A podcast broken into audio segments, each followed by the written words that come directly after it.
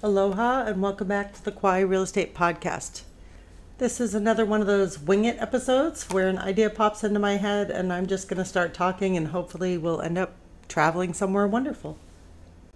So, the thing that popped into my head today was the quote A person's name is the sweetest sound.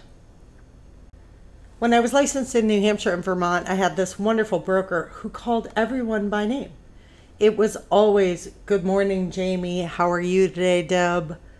What's going on, Jerry? Very specific to each person every time. And I recognized that he was doing it. I recognized that it instantly made whoever he was talking to smile.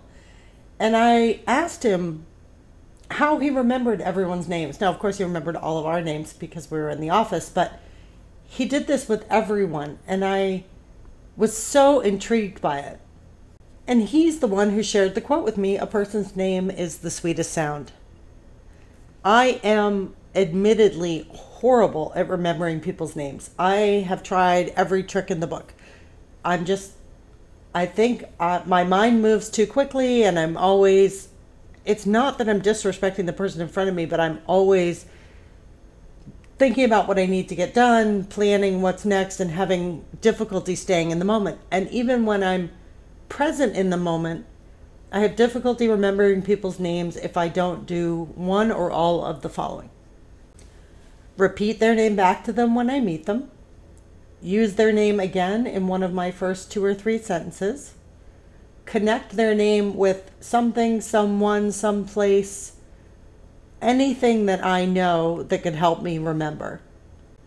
It is super important when remembering people's names or trying to remember their names that you kind of block out everything else in your head and come up with some interesting thing. Like I meet someone named Tina and I start looking for elements in that person that are similar to other Tinas I know.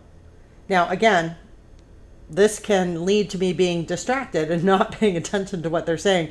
But I do think it's imperative to remember people's names. And it's a sweet sound. Dale Carnegie knows what he's talking about. I love it when people call me by name, not, you know, not like the hey you instead of, I mean, the hey Jamie instead of hey you, but it, it just in a conversation. Not just when I answer the phone, is this Jamie, but integrating my name into the conversation. And so I try to do that with other people because it is a sweet sound. It does make you feel good. Another connection I try to make when I meet clients is to remember where they're from, which this one is also a bit hard because you know, you have a large database of clients.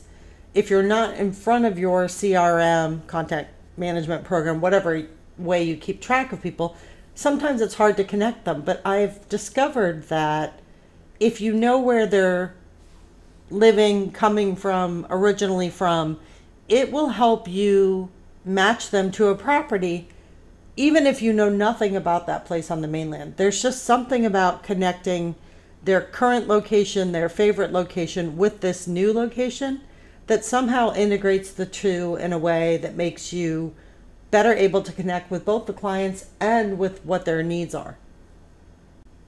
So I guess this is kind of going in the direction of things you should try to remember about people you meet, clients you meet, clients you're working with, coworkers, friends, acquaintances. I think it's important to engage with people, have an understanding of whether they're single or married, whether they have children or not, what kind of jobs they're involved in, what kind of things they enjoy doing in their downtime. Do they have pets? These are normal get to know you conversations, but all of this information is imperative when trying to find them a property.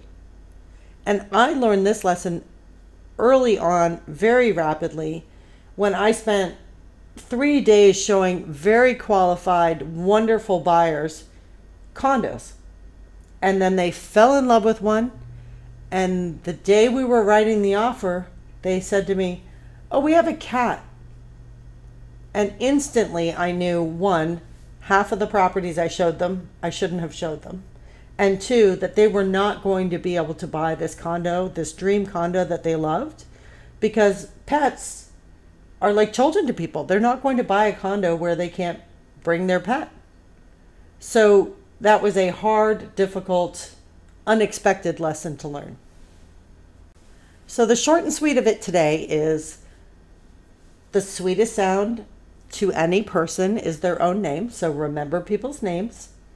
Ask questions not just about the properties they want, but where are they from? What's in their life? What do they enjoy doing? What kind of garden do they need if they need a garden? What kind of community would they like to be in? What would be best suited to everything about them is quickly learned just by having regular, normal, friendly social conversations. And that's the short and sweet of it today. My name is Jamie Friedman. I thank you for listening to another episode of the Kauai Real Estate Podcast. I hope you have a wonderful day